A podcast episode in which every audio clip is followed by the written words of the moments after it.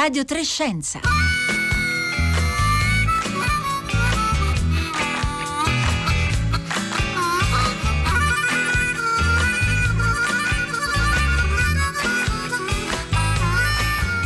alle 11, 11.30 e 30 secondi in questo istante. Un buongiorno a tutti da Elisabetta Tola, ben ritrovati a Radio Trescenza. Un saluto anche a tutte le ascoltatrici, gli ascoltatori che ci seguono in streaming oppure in podcast e quindi scaricano e ascoltano le nostre puntate utilizzando la app Rai Play Radio. Oggi è venerdì 2 aprile e vogliamo provare ad allargare lo sguardo eh, oltre i quattro vaccini eh, approvati, diciamo così, all'interno dello spazio europeo, stiamo parlando dei vaccini Covid, e eh, a vedere cosa, eh, cosa, c'è, per così dire, eh, lungo la filiera, cosa c'è di approvato al di fuori del, dell'Europa e cosa sta arrivando, cosa è in fase di test clinico. Sono molti, come vedremo, sono diversi e ovviamente si riferiscono anche a mercati diversi. Parleremo di efficacia, sicurezza, di eh, metodi anche di valutazione, ma anche proprio cercheremo di capire appunto eh, quali sono i, i, prossimi candidati che potrebbero eh, eh aiutare la nostra campagna di eh, vaccinazione e allora ci potete scrivere e mandare i vostri messaggi, le vostre domande via sms oppure via whatsapp al 335 56 34 296 oppure sui nostri profili social Twitter e Facebook dove siamo presenti come Radio Trescenza con il 3 in cifra.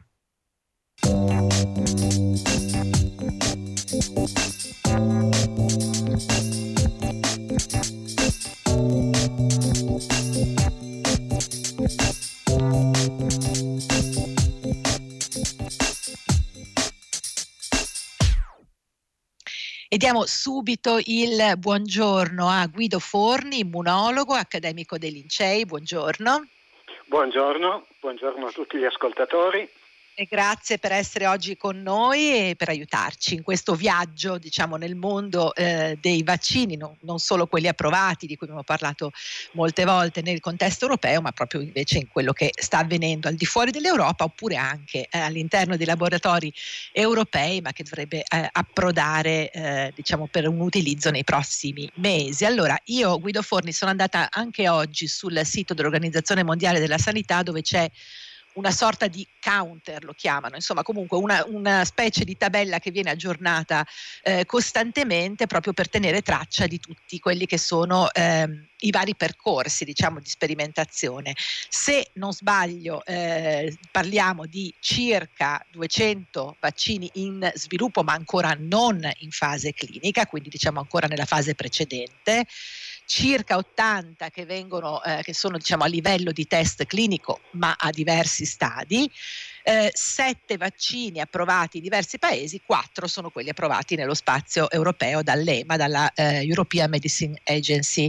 Non so se, eh, se i numeri le, le, le, tornano, sono quelli appunto che, che, troviamo oggi sulla pagina dell'OMS e che vengono però aggiornati costantemente. Um, Partiamo dall'Europa, Guido Formi, eh, e proviamo a vedere, ci sono i quattro vaccini, diciamo quelli che ormai abbiamo imparato a conoscere, Pfizer, Moderna, l'AstraZeneca e il Johnson Johnson, alcuni hanno anche cambiato nome nel corso di questi giorni, però ci sono altri vaccini che diciamo sono eh, così, forse molto vicini alla fase finale?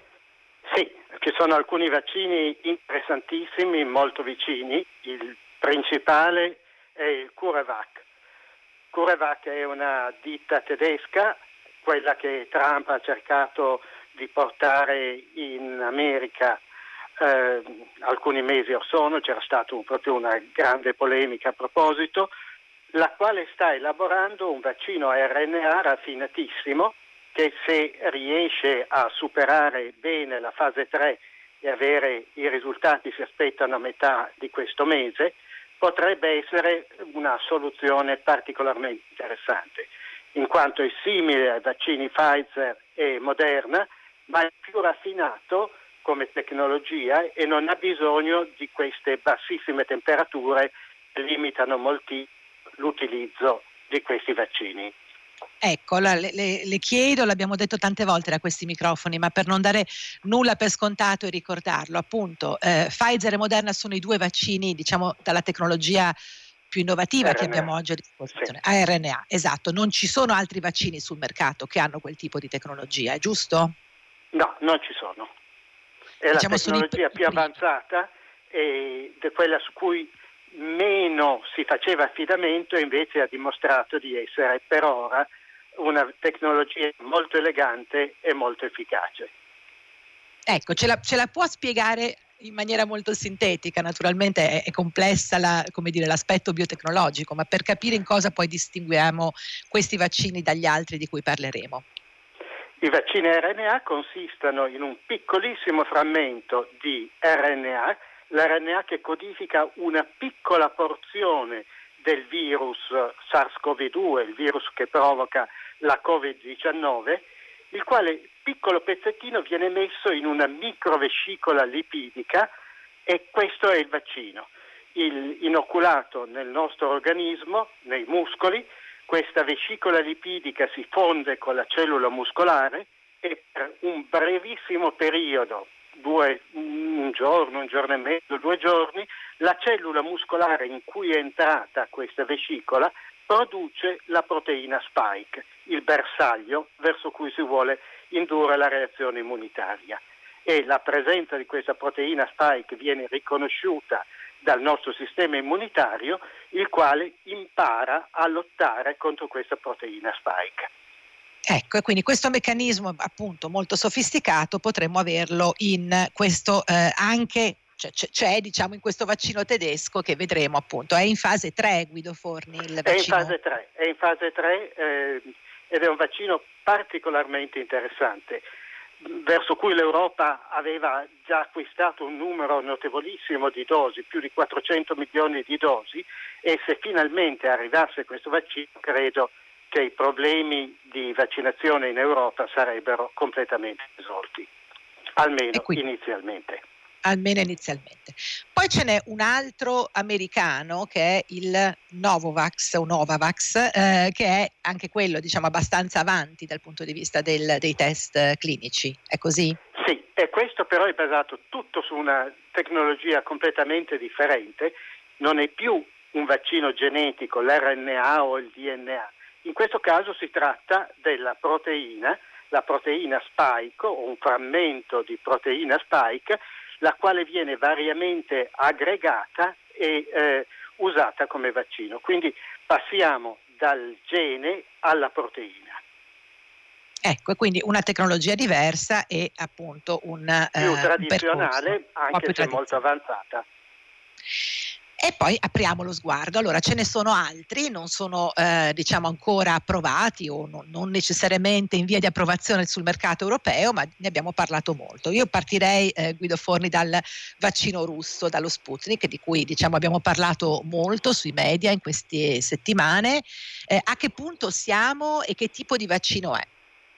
Allora, è un vaccino molto raffinato che utilizza un virus l'adenovirus, che è un virus piuttosto comune che colpisce molto spesso gli esseri umani, da dei raffreddori o delle piccole affezioni delle prime vie respiratorie, e usa questo adenovirus come trasportatore. In questo adenovirus, al posto dell'RNA, viene messo il DNA che codifica la proteina spike. Quindi questo virus è trasporta questo frammento di DNA nelle cellule muscolari, le quali anche loro produrranno la proteina spike. Quindi il meccanismo è analogo ai vaccini a RNA, solo che in questo caso per trasportarlo più efficacemente si usano dei virus, degli adenovirus incapaci di replicarsi, che trasportano molto bene questa informazione dentro le cellule muscolari. Ecco, il, il, vaccino Sputnik è già ovviamente approvato eh, in Russia, è, stato, è, è, già utilizzato e anche in altri paesi, Guido Forni, anche in qualche paese europeo. Qui è il problema grave. Il grave problema di questo vaccino è che è stato approvato prima di eh, terminare la fase 3, cioè la fase che valuta l'efficacia e la sicurezza del vaccino su una popolazione di gran, un vario numero di volontari, un numero elevato, 20.000, 30.000, 60.000 a secondo dei tipi di vaccini. Questo vaccino raffinato che usa questi due adenovirus, l'adenovirus 5 e l'adenovirus 26, è stato diffuso nella popolazione già subito dopo una quantità di prove molto limitate.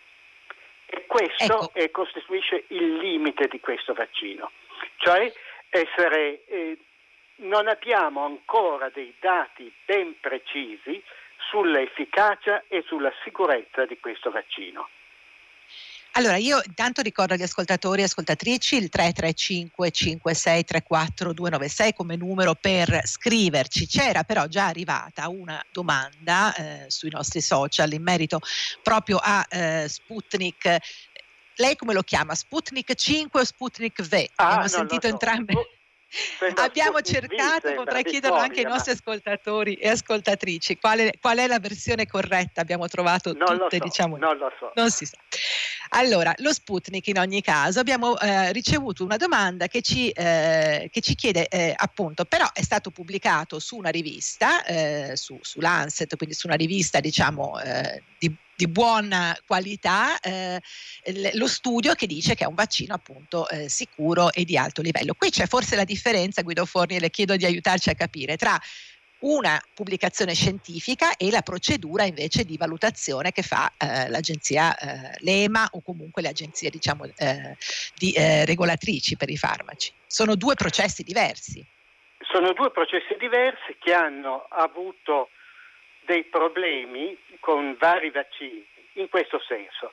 Eh, in genere la parte sperimentale, la parte scientifica di questi vaccini, dello Sputnik dei vaccini cinesi, è fatta estremamente bene.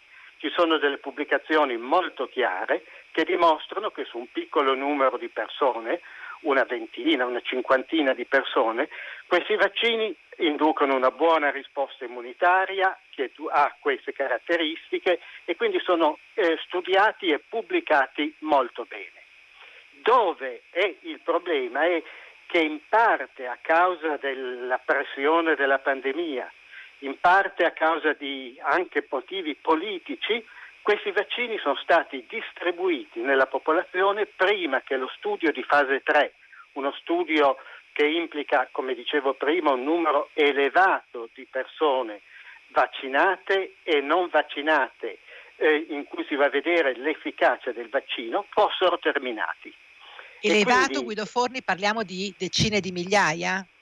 Sì, migliaia 20.000, 30.000, 60.000 persone divise nei due gruppi, vaccinati e non vaccinati, eh, doppio cieco, per cui né le persone né i medici che seguono questi studi sanno se questo gruppo riceve il vaccino o riceve invece il placebo.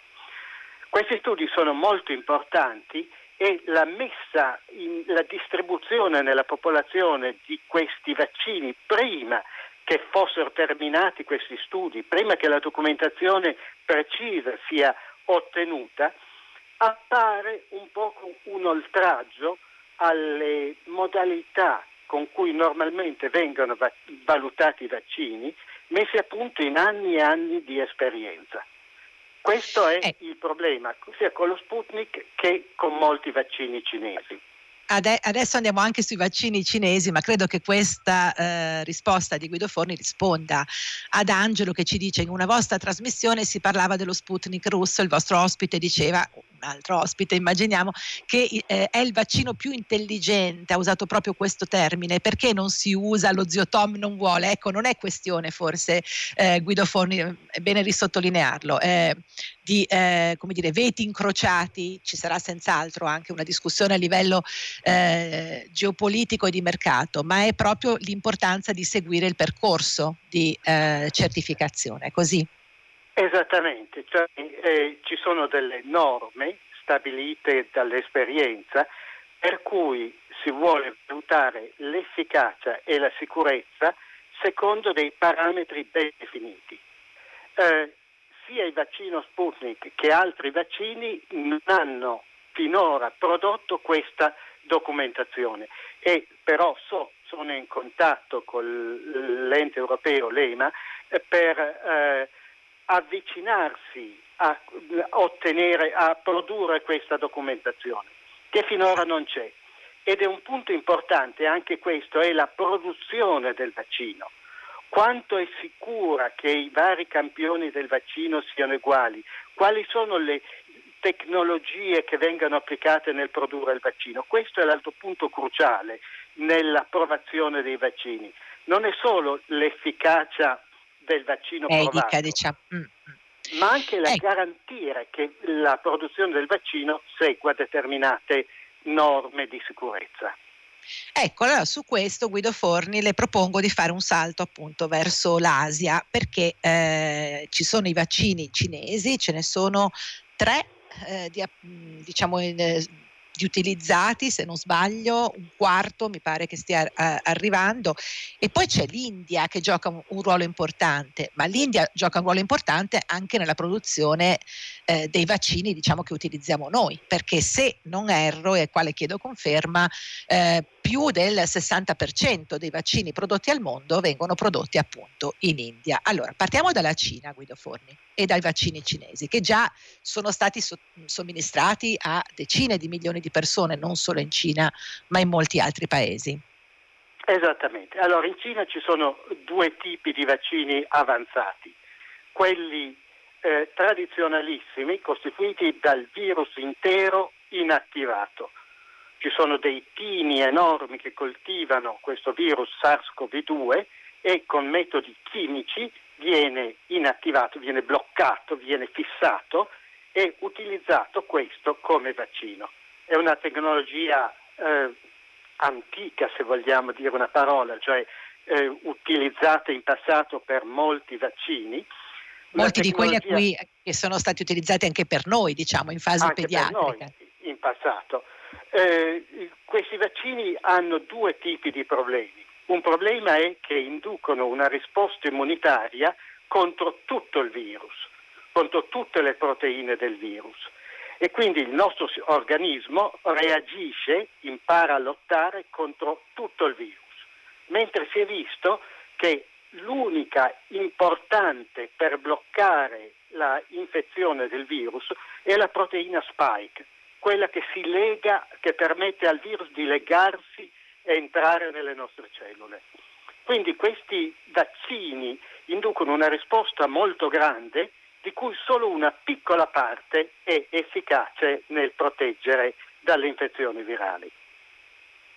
E il secondo problema. Ecco, ecco prego, prego, Guido Il secondo problema è che produrre questa enorme quantità di virus essere sicuri di inattivarlo bene tutti e di fissarlo bene è una qualcosa che eh, non è facilissimo e bisogna essere molto sicuri della tecnologia applicata. In passato abbiamo avuto dei problemi, parlo del vaccino antipolio iniziale, in cui eh, l'inattivazione magari non era così efficace, scappava qualche particella virale e si sono avuti degli incidenti legati ai vaccini non perfettamente prodotti. Questo Quindi è particolarmente è auspicabile in questo caso diciamo, l'avere un alto controllo sulla, sull'inattivazione e sull'effettivo funzionamento di questo vaccino. Esatto. L'altro problema legato a questi vaccini è gli studi di fase 3 o almeno gli studi sulla popolazione, eh, perché gli studi di fase 3 corretti non sono ancora finiti indicano delle percentuali di protezione che variano dal 50 all'80% a secondo di dove viene fatto lo, questi piccoli studi. Quindi danno delle realtà difficili da valutare. Sono vaccini scadenti o sono vaccini che funzionano bene? Eh, sono troppo legati a questioni di politica e di distribuzione in un momento di emergenza come questo della pandemia per essere valutati bene e quindi anche questi costituiscono proprio un oltraggio alle norme, eh, le norme fondamentali della vaccinologia, di essere sicuri, almeno per quanto è possibile, della sicurezza e dell'efficacia del, del vaccino. Allora, prima di andare a vedere la situazione diciamo, della produzione eh, in India o comunque di, di, di, soffermarci un attimo su questa questione anche della filiera eh, vaccinale, le giro un paio di messaggi, Guido Forni, che sono arrivati al 335 56 34 296 e anche sulla nostra pagina Facebook. Allora, Francesco Citriniti sulla, fa- sulla pagina Facebook ci dice, ma perdonate una domanda, siamo in, pe- in, pandemia, in stato di emergenza, eh, tutto bloccato e la valutazione dell'unica cosa che ci può aiutare, immaginiamo appunto si riferisca ai vaccini, avviene con calma, qualcuno mi può spiegare il perché. In realtà forse Guido Forni eh, diciamo che mai si è così velocemente lavorato alla produzione di un vaccino, forse questo è bene sottolinearlo, più veloce di così era veramente, anzi forse non ci aspettavamo di arrivare entro l'anno a, a, ad avere questi vaccini, è così? Assolutamente non, non, non, ce l'aspettavamo ed è stato un grande trionfo della tecnologia. Ma per rispondere alla domanda sono i, le due eh, poli di un ondeggiamento. Da una parte c'è una pandemia che uccide un mucchio di persone che necessita di avere i vaccini il più presto possibile. E dall'altra parte c'è un atteggiamento che dice prima di distribuire qualcosa nella popolazione voglio essere ragionevolmente sicuro per quanto si può essere sicuri, dell'efficacia e della sicurezza del vaccino. Qui è un pendolo tra questi due punti di valutazione. È meglio avere un vaccino scadente o pericoloso subito che comunque funziona e aiuta a ridurre gli effetti della pandemia o è meglio essere sicuri di cosa si distribuisce nella popolazione per evitare incidenti e problemi ancora più grandi. E questo ondeggiamento non è solamente dei paesi della Cina, della Russia, ma anche abbiamo visto in Inghilterra che ha preso un atteggiamento certo. lontano dalle procedure normali nel vaccinare con una dose la più grande percentuale possibile di persone, facendo un po' una scommessa perché non si sa quali sono poi le conseguenze di dare solo una dose inizialmente a tante persone. La pandemia crea quindi dei problemi, delle necessità che rendono, giustificano in parte questo oltraggio delle norme normali e prudenziali e credo che questo risponda bene alla domanda di, di Francesco eh, Citriniti. C'è Ada che ci chiede se la seconda vaccinazione, ovviamente se prevista, diciamo per i vaccini che prevedono una seconda dose, deve essere della stessa marca della prima. Guido Forni, forse questa è, è una domanda che si pongono in tanti, dobbiamo stare con lo stesso vaccino. Allora, una volta iniziato il problema il è di nuovo questo. Eh, da un punto di vista teorico non, non ci dovrebbe essere nessuna importanza potrebbe essere ben compatibile vaccinarsi con lo Sputnik e fare un richiamo col Pfizer. E ci sono dei dati iniziali nelle scimmie che indicano che questo sia possibile ed efficace.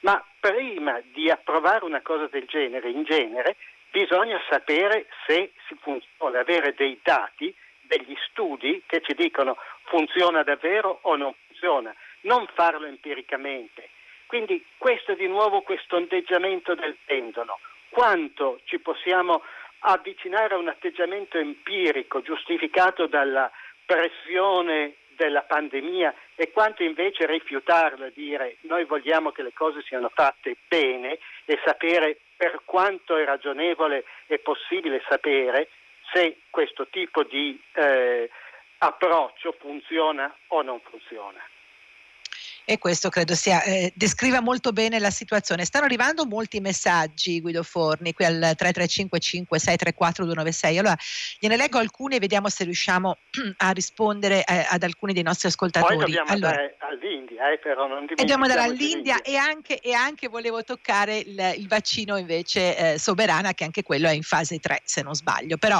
eh, le leggo i messaggi, poi andiamo in, eh, a Cuba, in India e dopo vediamo appunto Valentina. se riusciamo a rispondere a tutti. Allora, c'è chi ci chiede se in sostanza ci sono meno contagi in Russia, sì o no, dopo lo Sputnik. Forse qui possiamo dire che ancora sono talmente pochi, eh, se non sbaglio, i, eh, le persone vaccinate nel, nel, contesto russo che è difficile forse valutare l'impatto sulla... è difficile è valutarlo per ora. Parliamo di pochi e, milioni, vero? Credo attorno ai 5-6 milioni e, di persone, forse e anche poi meno. distribuite in, in fascia della diverse. popolazione difficilmente valutabile in questo momento, ma probabilmente tra un po' si avranno anche i dati epidemiologici che indicheranno, daranno una risposta a questo. Adesso non ci sono non ci sono. Allora eh, le, le, giro eh, un complimento da parte di eh, Paola Alessandro che dice grazie per la chiarezza, veramente encomiabile, un po' di chiarezza sulla complessità del prodotto farmaceutico vaccino, probabilmente molto necessaria soprattutto in questo momento. Allora Guido Forni, facciamo un veloce passaggio. Da Cuba c'è un vaccino di, di cui si parla molto anche sui nostri media in fase 3, è così. Anche questo pare Soberana 1 e Soberana 2. Esatto, Sono due vaccini molto simpatici, interessanti, di una tecnologia media, cioè non sono primitivi come questi vaccini che parlavamo del virus intero inattivato, non sono vaccini diciamo genetici, sono dei vaccini in cui c'è la proteina spike, questa proteina bersaglio che abbiamo visto importantissima per far entrare il virus nelle nostre cellule, legata o al tossoide tetanico o a dei polisaccaridi del meningococco.